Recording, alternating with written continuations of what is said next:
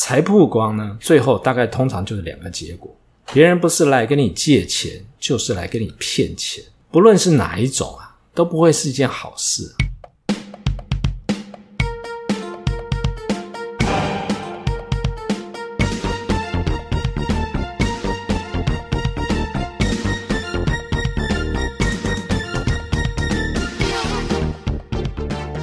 这一集呢，我们要来谈一个主题。其实也可以说是自我打脸的主题啦。我这个不太正常的命理师呢，要谈一谈。其实呢，我觉得算命不太有用。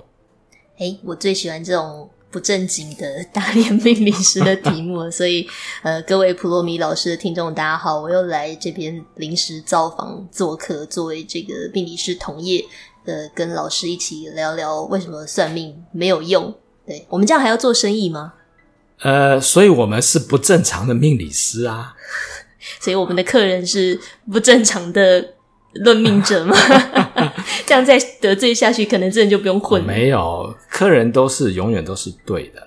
好、嗯，我们呃，对于每一个愿意照顾我们生意的客人，都是呃非常的尊重啊、嗯。只是客人有时候啊，你知道，正常的命理师大概就是那一套嘛，所以有一些客人呢。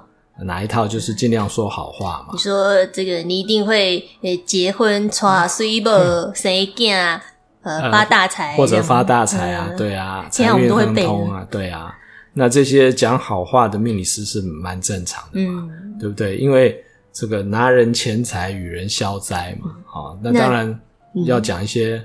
好听的客户才会觉得满意嘛？也是啦，啊、也是啦。你如果去拜月老，月老跟你讲说不好意思哦，你没有姻缘，他应该就收不到香油钱。呃，对啊，你下次就不会去了嘛，对，对不对？那为什么老师今天会想要聊这个题目呢？算命其实不太有用。呃，可能是这一阵子发生了蛮多的案例了哈，让我觉得其实也算是自我打脸。一个命理师说算命不太有用。这件事情的确，连我自己想起来都觉得蛮好笑的。嗯哼。可是这个真的是我心里面的感觉，我觉得算命不太有用。嗯嗯。你要说一下你怎么产生这样子的想法跟心得的吗？呃，我先讲一下哈，就是我为什么觉得不太有用，不是因为我认为命理不准，所以呢没有用，而是因为啊。我们人对于算命这件事情的理解，或者是反应，或者说你也可以说是人性，或者是无知，所以呢，对呃算命这件事情所能产生的效果呢，好像没有什么用处。嗯，什么意思？呃，很多人啊，并不知道自己是无知的。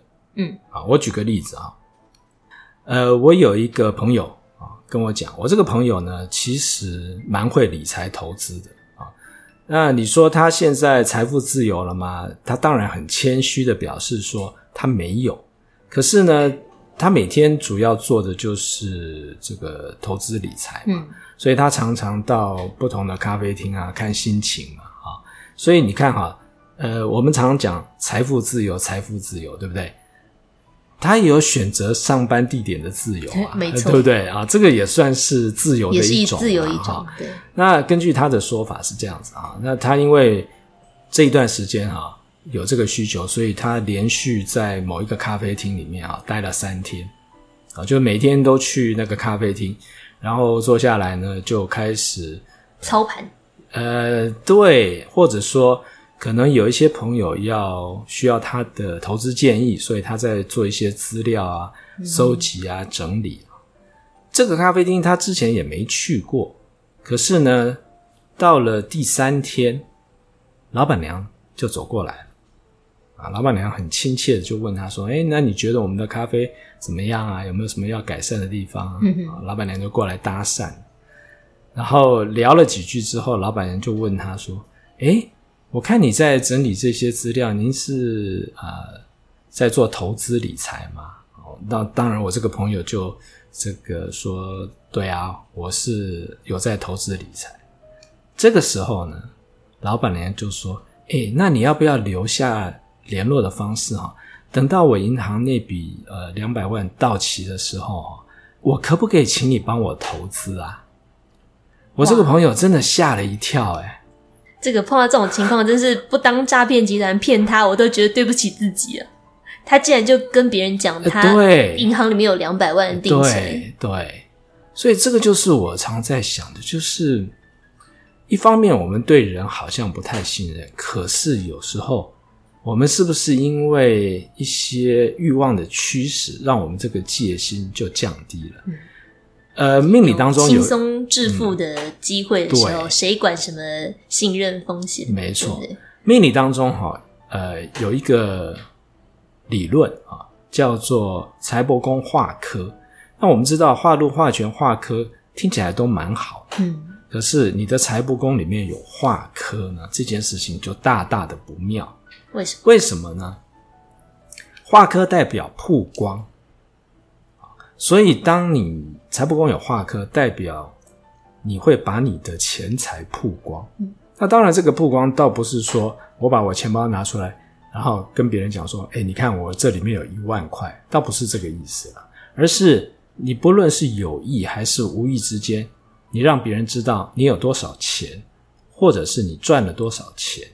这个就叫做财曝光。嗯，那财曝光呢？最后大概通常就是两个结果：别人不是来跟你借钱，就是来跟你骗钱。嗯，不论是哪一种啊，都不会是一件好事。没错。所以这个就是我常常会觉得，人性很有很多无知的地方，呃，让自己处在一个风险。嗯，啊，或者是说。我也听过很多的这个朋朋友讲哈，股市里面韭菜很多啊，啊，等着被人家收割。其实，呃，我在观察这些人的行为啊，其实跟呃来问命的人其实差不多啦。你知道现在很多呃理财的这种网红啦，啊，或者说像我们命命理的这种部落格啦，这个粉砖，也常常会有人在底下问啊。我命宫有这个会怎样？我财帛宫、夫妻宫有这个星，有那个星会怎样？那其实跟你去问说，诶，我买这只 ETF，明天那只名牌，诶，对，会飙？诶，对，我今天买这个 ETF 会不会这个明天就会涨？对不对？我现在有一笔钱，我该不该做个投资？就是大家对于财富或者说对于自己的人生的期望，好像都差不多。嗯，他的问法好像也差不多。他的心态也差不多，所以这样讲起来，我觉得与其说他们无知，不如说他们只想要知道冰山上面的那一角就好，最表层的东西底下是什么，他其实没什么兴趣知道。只要你可以快速让我致富，给我一个好的结果，我只要这个答案就好了。是啊。其实你刚才讲的时候，我就在想，为什么有这么多的投资理财专家愿意在呃电视、网络或者是书本上。分享他真正致富的理财方式跟心法。我曾经觉得，那你都把你的 know how 讲出来了，那你还混什么呢？就大家都照你这样的做法，我们就都致富啦，我们就都都财富自由了。那要么这个世界通膨非常的严重，要么就这个理财专家会变穷鬼。但我后来发现不会，你知道为什么吗？为什么？因为理财专家在股市看久了就知道，人性就是这样子。嗯。一百年后、一千年后，人性还是这样子，就是他们分享的那些扎扎实实，不是投机而是投资的心法，都带有某种程度违反人的本能的需求在。比方说，你要有耐性，嗯、你要理性，嗯、你要分析，你要了解根本的原理。你会发现，他们讲的东西很多都在跟你讲钱是怎么运作。可是，Sorry，nobody cares。大家只想知道怎么样突然让我一夜之间中乐透发大财，所以他们根本不怕别人抄他们的东西来致富啊，因为没人做得到嘛。对，而且从另外一个角度来看哈，你说最近的这个呃股市有稍微回档嘛，对不对？啊、嗯，比如说这个 AI 股、AI 概念股呢，这个狂跌嘛。嗯、可是你已经是 B I、啊、B I 概念股啊，对。可是你想一想哈，每年不都是都有这种题材在炒作嘛？对对，对不对？前几年是什么元宇宙，要不然就是航海王。啊，对对对，啊，对。所以一波跟着一波，好像股民好像也没有办法从历史的教训学到什么对自己有用的事情嘛。对，或者说。呃，有些人前一波可能已经受害了，可是总有新的韭菜会进来嘛。春风吹又生，嗯，对啊，没错啊，这就是我观察到的状况。而且我觉得我们的民族性哈，好像蛮习惯伸手牌，嗯，这个免费的最好，嗯，对不对？所以呃，快速的，然后简单的啊，免费的，这个永远都是吸引人，嗯。那从我自己的经验，呃，也是这样啊。就是我有时候跟客户哈，呃，讲了一大堆啊，或者说跟他说明我为什么会有这样子的结论，他是怎么推演出来的。有些客户就会讲说啊，我不懂啦。其实你不需要跟我讲这么多，你只要告诉我结果好不好就可以了。嗯嗯。可是人生有很多的事情。它的结果好与不好，或者是大好还是普通好，或者是大坏还是普通坏，它没有一个绝对，它其实取决于你的心态、价值观，还有你当下你是用什么样的行为去处理这件事情。嗯，所以你你要说这个绝对的大好或绝对的大坏，有时候真的很难论。嗯嗯，的确，呃。我其实我其实一直在想，就是大家在希望伸手牌就可以得到一个很简单的好或不好，或者是要怎么做的答案，这背后的思维的 bug 是什么？你看哦，很多人都会说人生好难，嗯哼，可是他却期待跟命理师谈谈了一个小时之后，人生就会突然变得很简单。是啊，问题是命理就是一个很诚实的东西，它就是一面镜子。反映出你人生的实情是怎么样，所以你如果觉得人生很难，我们会告诉你，对，人生本来就很难，它本来就很难，是啊，不然如果那么简单的话，我们还就是随便解解盘，然后就跟你收这么多钱，你不会觉得你被坑了吗？不过老实讲哈，我另外一个觉得这个命理不太有用的主要原因，嗯，也在于说一般人对于算命之后的这种情绪性的反应，嗯。呃，什么叫做情绪性的反应啊？你应该听过有一个叫做悲伤五阶段的理论，嗯哼，对吧？以前看那个《俗女养成记》的时候有出现过，对，或者是呃，这个库伊拉啊，对，库伊拉里面也曾经讲过这个悲伤五阶段啊。嗯哼，其实我觉得不只是悲伤五阶段啊，呃，我认为人们在算命之后哈，也会有类似的情绪。可是他不见得会一个阶段一个阶段，他有时候会一起一起来吗？呃，有可能，嗯、或者说他没有一个什么呃先后顺序，就是某些人的反应就会直接在那种情绪。哎，有哪五阶段？先讲一下。好，悲伤五阶段其实讲就是一般人啊，在接受到悲伤事情的时候，嗯、他会有五种。阶段的反应，在我们论命的情况，就是听到不想听的东西。哎，对，对，对，对，对。比如说，第一阶段或者第一种反应叫做否认。那我觉得这个很正常啊。我有时候会讲说，哦，你这个人，比如说个性急啊，优柔寡断啦，啊，或者说某些想法呢跟一般人不一样啊，或者说你就是太在乎某某方面的事情，比如说太。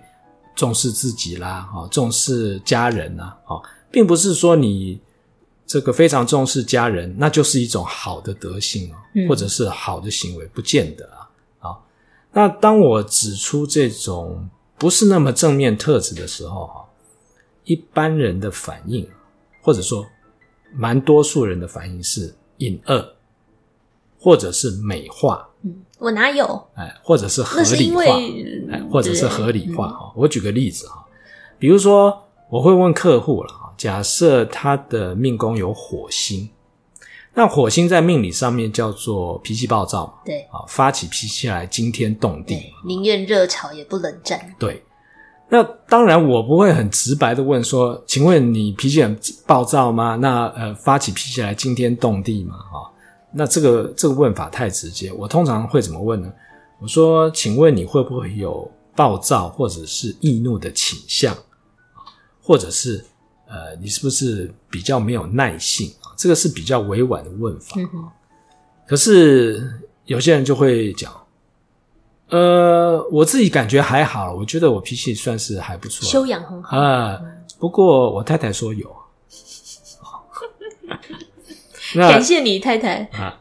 那你有没有想过哈？配偶通常是呃跟你关系最亲密的人嘛？啊，对，也是通常也都是长期生活在一起的人，所以他的观点其实本来就比较能够反映一个人的真实样貌。他就是你。私生活的一面镜子，哎，对，所以我常常就开玩笑说哈，这你的配偶坐在这个摇滚区啊，对不对啊？所以他近距离观察你这个舞台上面会有什么样的表现嘛？所以他的观点应该是最准的嘛。对你知道我有时候论命也会碰到那种呃兄弟姐妹党啊、夫妻党啊、朋友党啊，嗯、真的朋友会一起来论命。啊、然后如果这个客人的盘中有一些这个思想异于常人的组合，我跟他定盘就很辛苦。啊、但这时候呢，我只要问他朋友说：“哎，实际上是这个情况，那个情况啊。”说：“对，你怎么知道？”我就知道啊，啊。好，那这个这张盘没有问题。对对，所以你说人是不是？有这种自我感觉良好，或者是隐恶扬善的这种倾向。对啊，某种程度，我、嗯、我们也是得靠这种方式来好好生活下去吧。啊，对，不然太残酷了对。对，或者说，我再举另外一个例子啊，有时候否认啊，不见得，呃，不见得像我们所想象的，我没有，这个叫做否认啊。有一种呃方式，它会用另外一种形态呈现啊，比如说。来论命的客人会说：“我觉得我之所以不想结婚呢，是因为我从小就面对父母的吵架失和啊，我这个人啊，对走入婚姻啊，一直没有什么信心，而且会感到恐惧。嗯，那通常我就会问啊，请问你有兄弟姐妹吗？他们结婚了吗？啊，有些客户就说有啊，呃，我有一个姐姐啊，或哥哥啊，或弟弟妹妹啊，不管啊。”呃，他们已经结婚了。我说，那他们跟配偶的相处状况还好吗？哦，他们不错啊，蛮好的啊，有小孩啦，而且过得还蛮好的。嗯，好。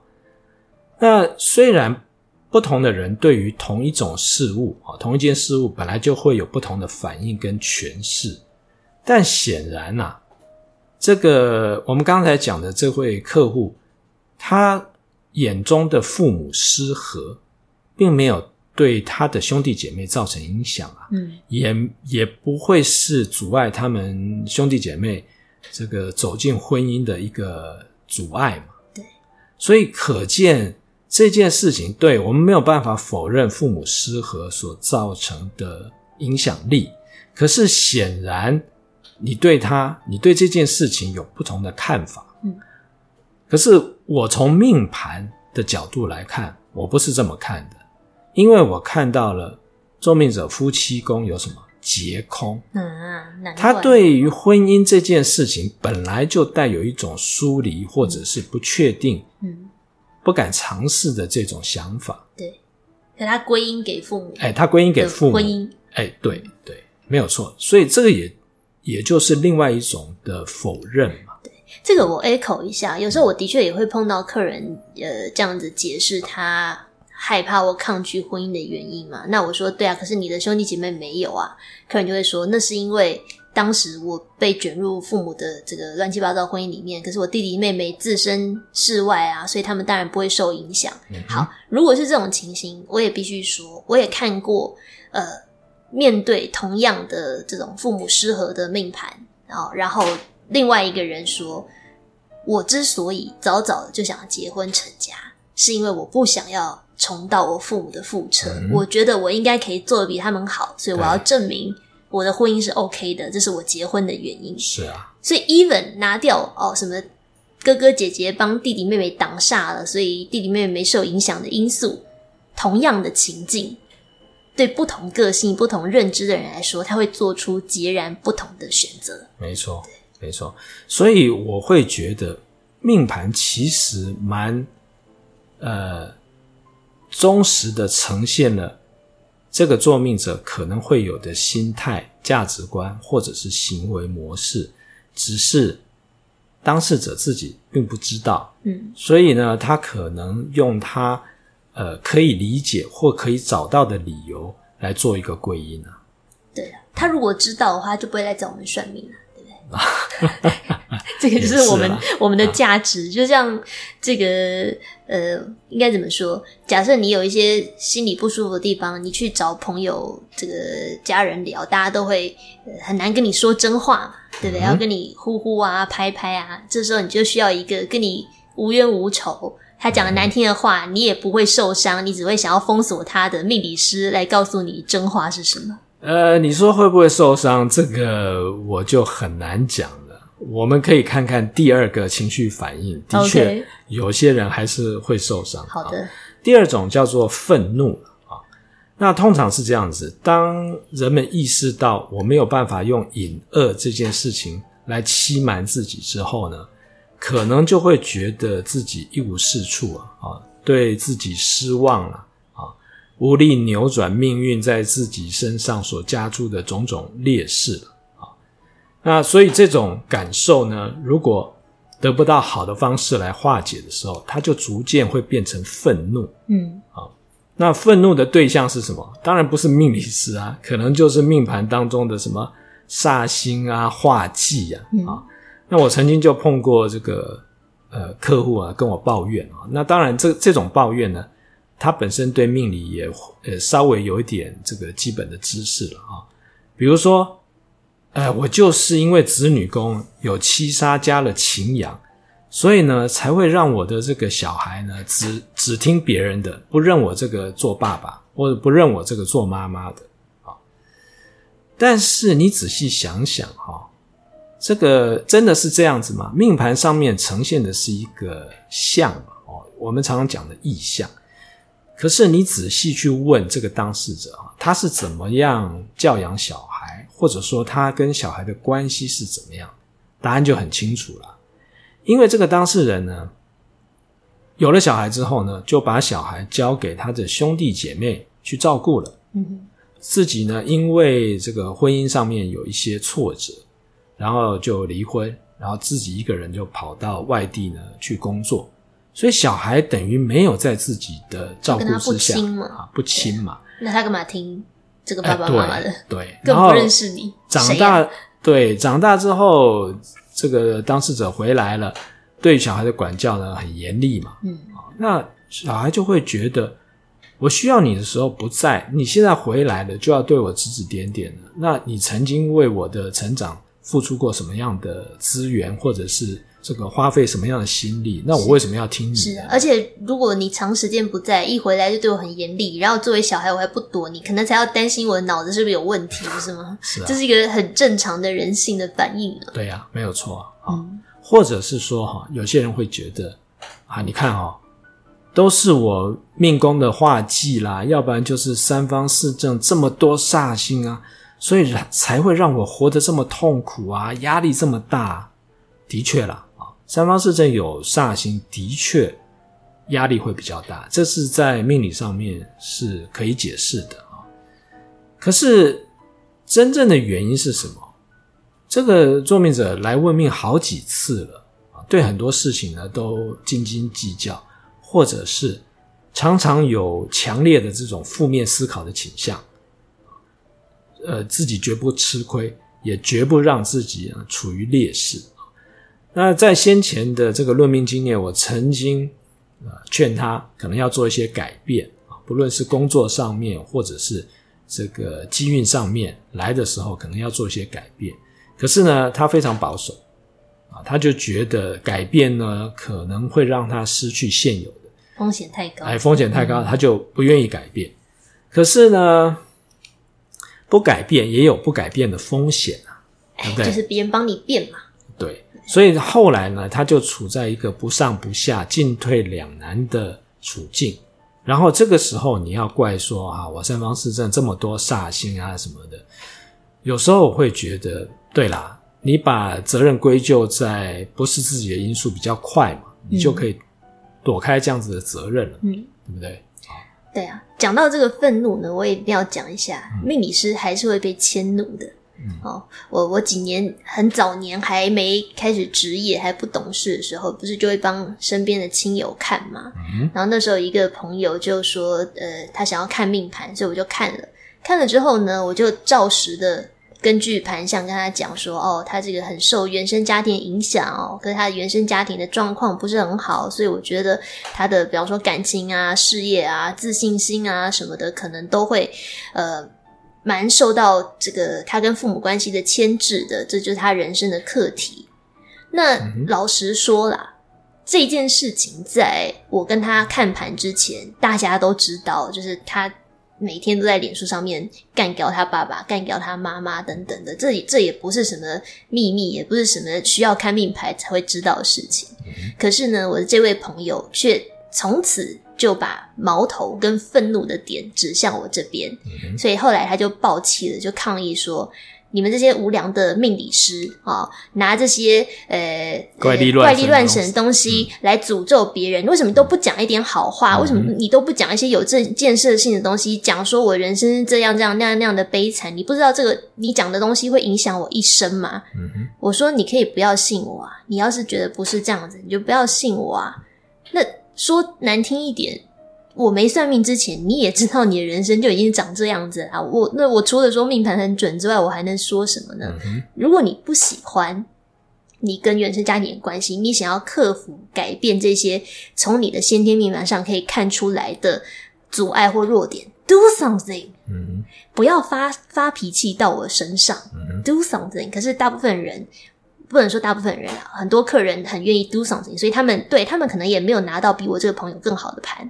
他们的人生过得更呃有建设性，更满足。我看过比这张盘烂太多的盘了，可是很多人甚至混得比我好。那你要我说什么？你有力气在这边对我这个命理师告诉你咨询的人愤怒，你要不要把这个力气用在做一点什么不一样的事？但是对不起，愤怒就是愤怒。是啊，在他还没有被转化之前，他就是悲伤无阶段的其中一环。对对对。或者说，我也常常碰到这个客户会会有这种反应哈。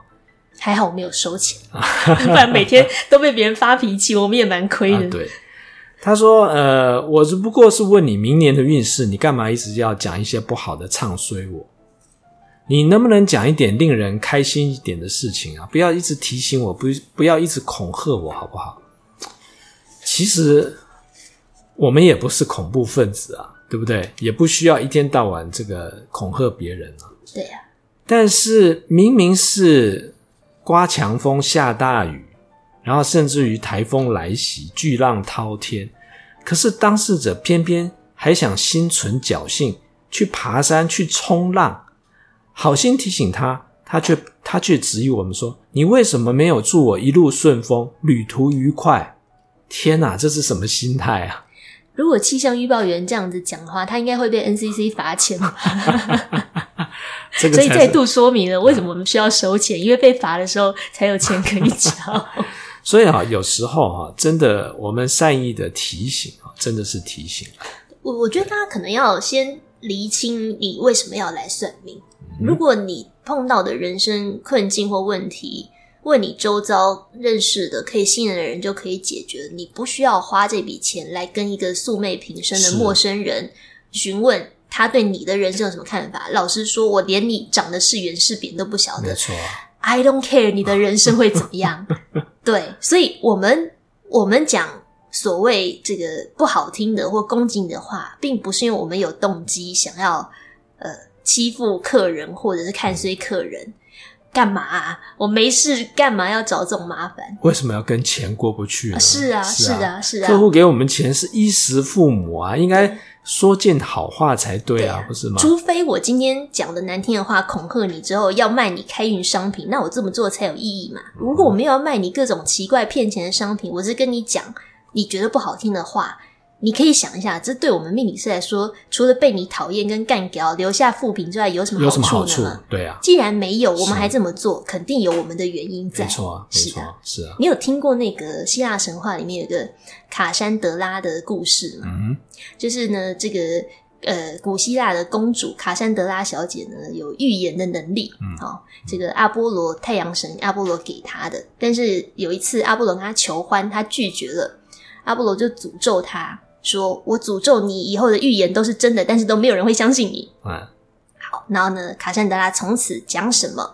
大家都觉得他妖言惑众。嗯，就有一次呢，他预测到特洛伊木马工程要发生了。嗯，好，所以他就赶快警告这个雅典人，没人鸟他。嗯，甚至大家就说你妖言惑众，你诅咒我们，我们现在过得好好的，你你怎么可以这个带来动乱？然后就准备要把他这个烧女巫。嗯，然后后面的故事你就知道了。嗯，对。对呀、啊，所以嗯，看起来这个命理师的角色哈，就是预言者的角色啊，从古代到现在都不是都不是挺好的。对，再让我重申一次，要收钱，嗯、还有要保险。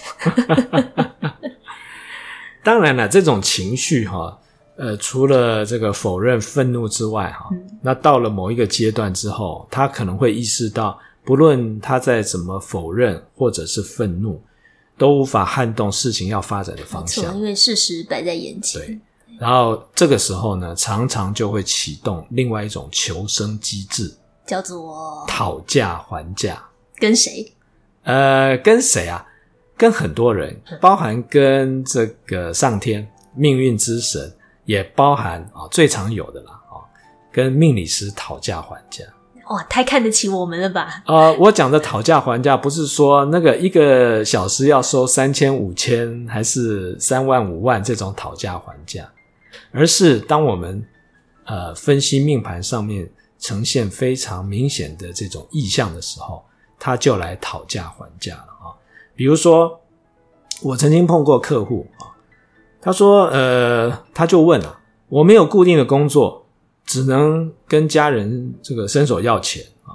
我到什么时候才会有钱啊？这个是非常典型的问题。你就跟家人要就有啦，这是什么问题？这不需要我算吧？可是这个有自尊的问题啊，这个是有自尊的问题。那当然，我从命盘上面来分析，我我就会跟他讲，我说你下个大限呢、啊，大限的财帛宫有妙望的太阳化权啊。那妙望的太阳这个化权虽然不错。太阳不是财星啊，可是，呃，有妙望的太阳在财帛宫也算是不错的啊。你只要努力工作，其实是会有钱的。嗯哼。那我说你要不要趁这个大限啊？因为下个大限还没来嘛，啊，准备一下。对，你与其等待，不如在这个大限呢学个什么一技之长，那下个大限的经济状况呢就可以改善了啊。那你知道这位客户怎么说？他说：“既然我下个大限经济状况会改善，那就等就好啦。我干嘛要学一技之长啊？”你有跟他讲太阳化权是什么意思吗？哎，我没有啊，因为老实说啊，有些客人啊也不想知道这么多。我刚刚不是讲吗？有些有些客人说：“你只要告诉我结果就好了。”嗯，啊，我不想知道那么多。可是，在命理上面哦。呃，同一个组合，它有很多不同的意象啊。太阳化权在财帛宫，你可以说我下个大限呢，因为我有钱了，我有我有掌控这个钱财的能力，这个是化权嘛。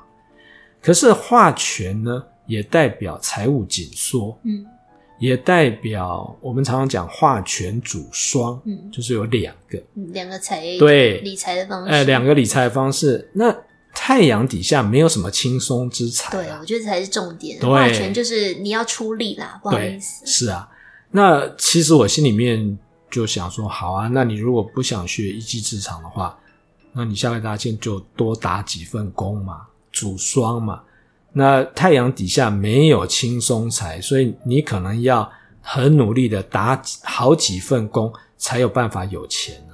诶，其实我我在看待这个讨价还价这件事情，嗯、有一个算是我的观察啦，我不确定实际、嗯、实际上是这样，这是我的观察。嗯，就是大家好像会觉得来算命可以有某种跳过尝试获得奇迹的可能性。嗯，你懂我意思吗？就跟你去庙里求签一样。嗯、比方说，以这个客人问的，我要什么时候才会有钱呐、啊？呃，你不来算命之前，你大概也知道要有钱不过几种方法嘛。嗯、除了几率比雷打到还要低的中乐透、中头彩之外。嗯嗯你要么去抢，要么去赚，要么给人家包养，不就是这几种 这几种可能吗？你总是要做一点什么才会有钱嘛。嗯、或者好，你你这个家人去世了，继承遗产，而这可能是另外一种被雷打到吧。嗯、所以这种尝试性的东西，你来问命理师，我们所做的也不过就是根据盘相看看哪一种符合尝试的可能性，对，比较有几率会发生，然后告诉你而已。可是你却期待有一个。不合常理的，突如其来没来由、没有脉络可循的让你发财的方式。嗯，我们不是鸡童，我们也不是神棍，好不好？我们就是看你的盘，告诉你这个呃你要去的地方，从地图上来看，你可以怎么走。你不会期待说，哎，请问一下，我今天要去高雄，我这个车要怎么开？然后我们也是跟你讲说，哦，你就原地跳一下，然后你就可以到了，或者哎，这边有一个任意门，你打开就可以到。没有这种事情，有的话我还算命。赚这辛苦钱干嘛？我就先去这个 任意门，是啊，是啊，对啊，是啊，嗯、或者说有另外一种哈，讨价还价哈，是这样子哈。呃，有一个朋友来找我论命啊，其实他的仆役宫不是很好了啊。那通常这种仆役宫不好，我都会提醒他小心犯小人啊什么啊。可是所谓的犯小人，也不见得说他身旁都是小人。那他说他要跟别人合伙投资一起做生意，那我当然就劝他不要啊。可是这个朋友呢，不死心啊，好像呃我是决定他会不会成功的人，所以他看得起你了啊，对，他太看得起我了 啊，我只不过是一个这个气象预报员而已，对，对，对，对，对不对？所以呢，他就使出浑身的解数，想要说服我认同他的投资计划啊。比如说不同的出资比例啊，不同的合作模式啊，不断的拆解啊，然后组合调整，然后希望他这种呃不同的这种呃化解方式哈，或者是合作方式，能够化解他仆役宫不好所带来的这种不好的结果啊。其实哈，呃，我对他花这么多的这个精神啊，其实。觉得有一点怎么说，也不是不耐烦，而是觉得有一点无奈，哎，无奈，或者是觉得有点抱歉啊，因为他搞错方向。对，他说服你也没用啊，他说服你跟他合作。对，因为决定你会不会成功的人不是我啊，没办法，那，那个命理师老师你是权威人士，大家会觉得你说的就一锤定音了。所以我几次都已经说到。就准备到嘴，准备说：“哎，你其实说服的不是我啊，啊，你要说服的是会决定你命运的人啊，嗯、啊。可是因为他，我看他那个非常积极的样子，我其实不忍心浇他冷水。对、嗯、对。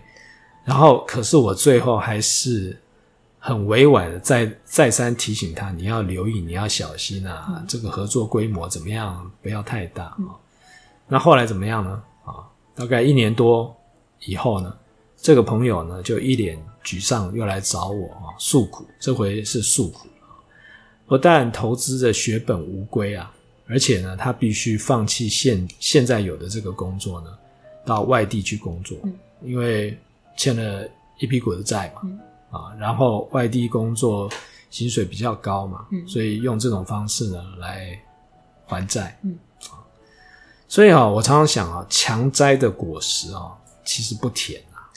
我我只能说啦，要讨价还价，跟命运讨价还价这件事哦。你你要做可以，但你得有些条件。嗯哼，比方说，说如果你是汤姆克鲁斯的话，啊、嗯，对不对？这个他要拍不可能任务，要做一堆危险动作，他就请了那个安全顾问。安全顾问，然后呢，据说其中一个安全顾问跟他讲说：“嗯，我建议不要。嗯”汤姆克说：“好。”然后他就把安全顾问换掉了，换另外一个来。对啊，对，的确啦，这个这个也是很多这种当老板的人会有的个性嘛。嗯，那你说了。我听起来不中听的话，那我就把你换掉。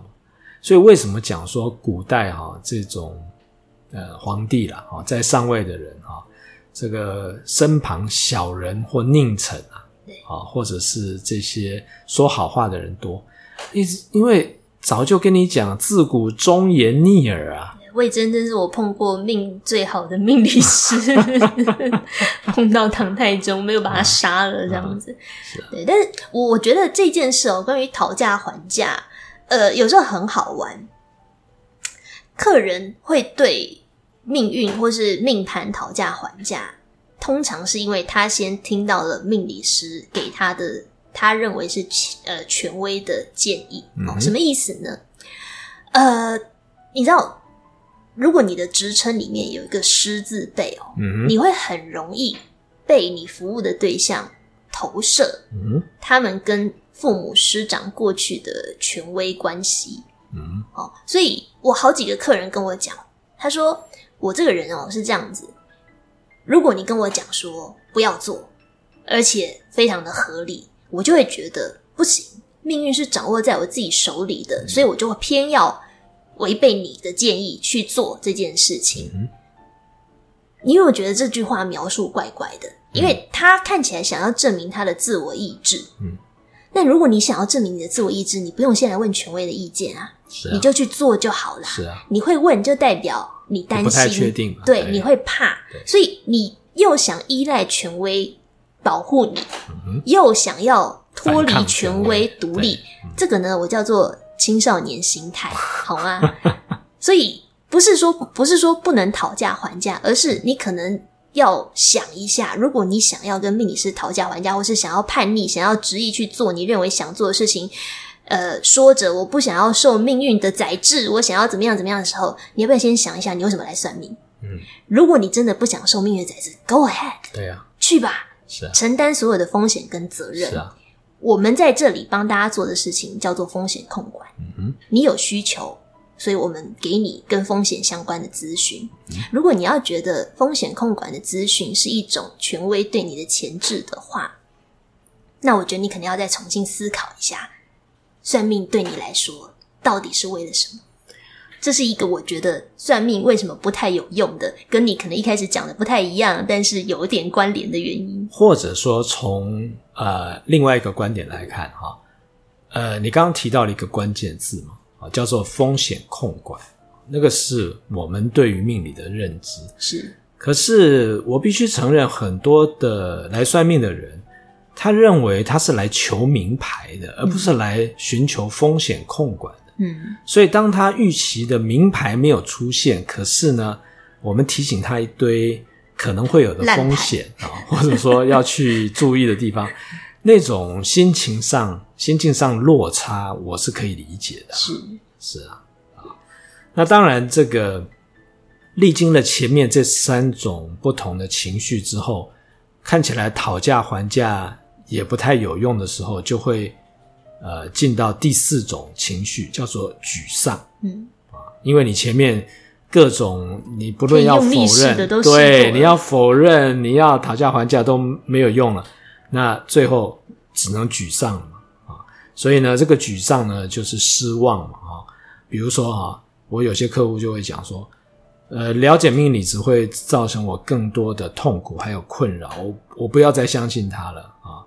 或者说啊，这个你们讲命理的人实在是太负面了，我要远离他。都诅咒我。呃，或者说，呃，命理不是应该要帮助别人的吗？为什么命理没有办法帮助我？他既然常被别人抱怨这一句，嗯，哦，嗯，那既然没有办法帮助我，你应该给我们力量啊，你要正向啊。啊，呃，那既然没有办法帮助我，那我为什么还要继续相信他？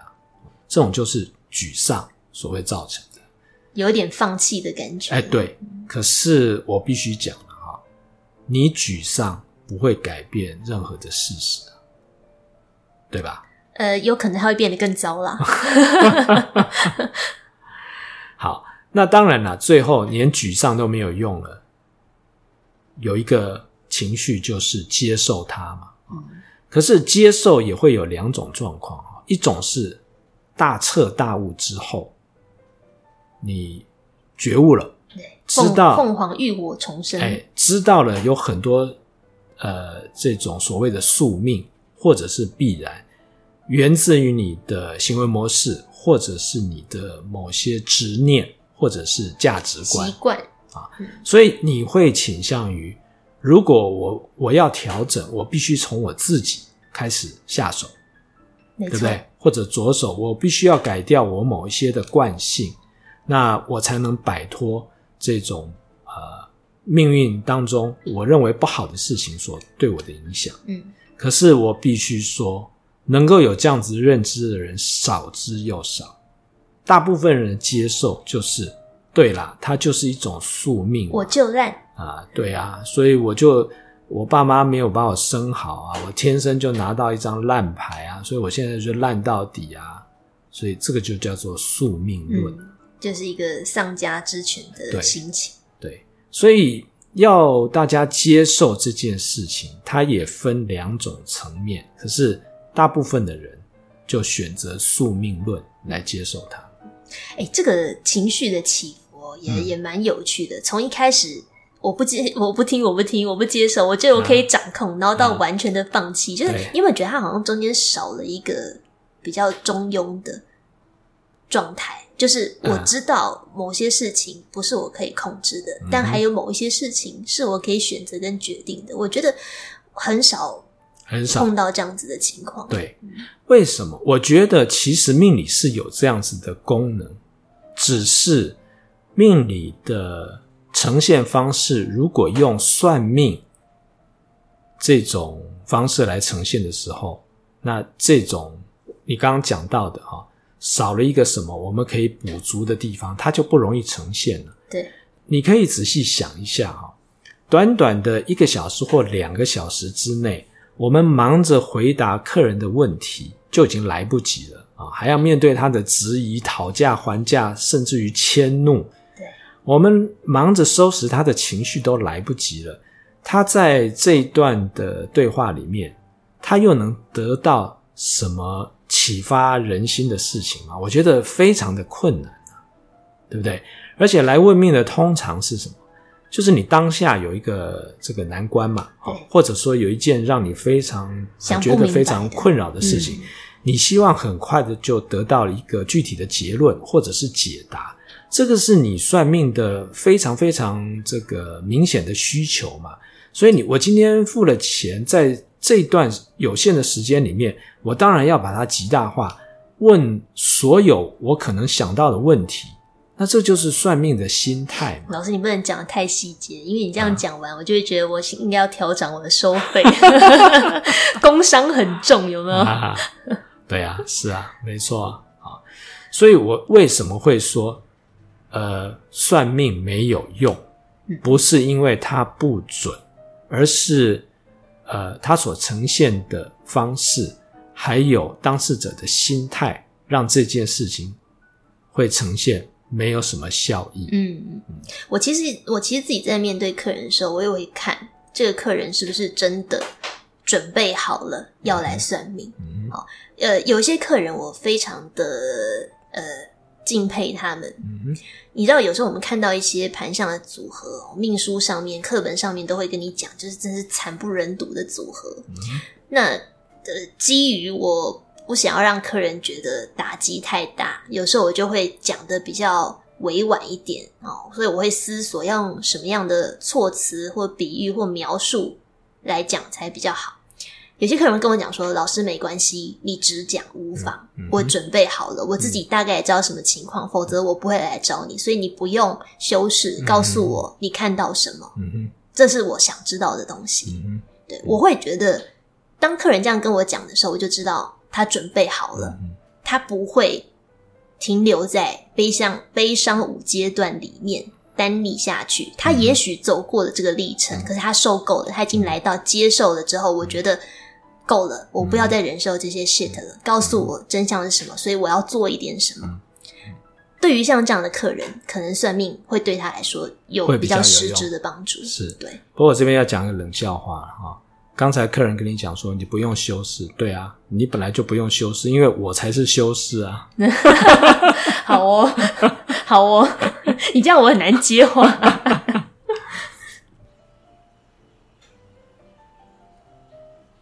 命理师打脸自己，觉得算命不太有用，先讲到这里，下次继续喽。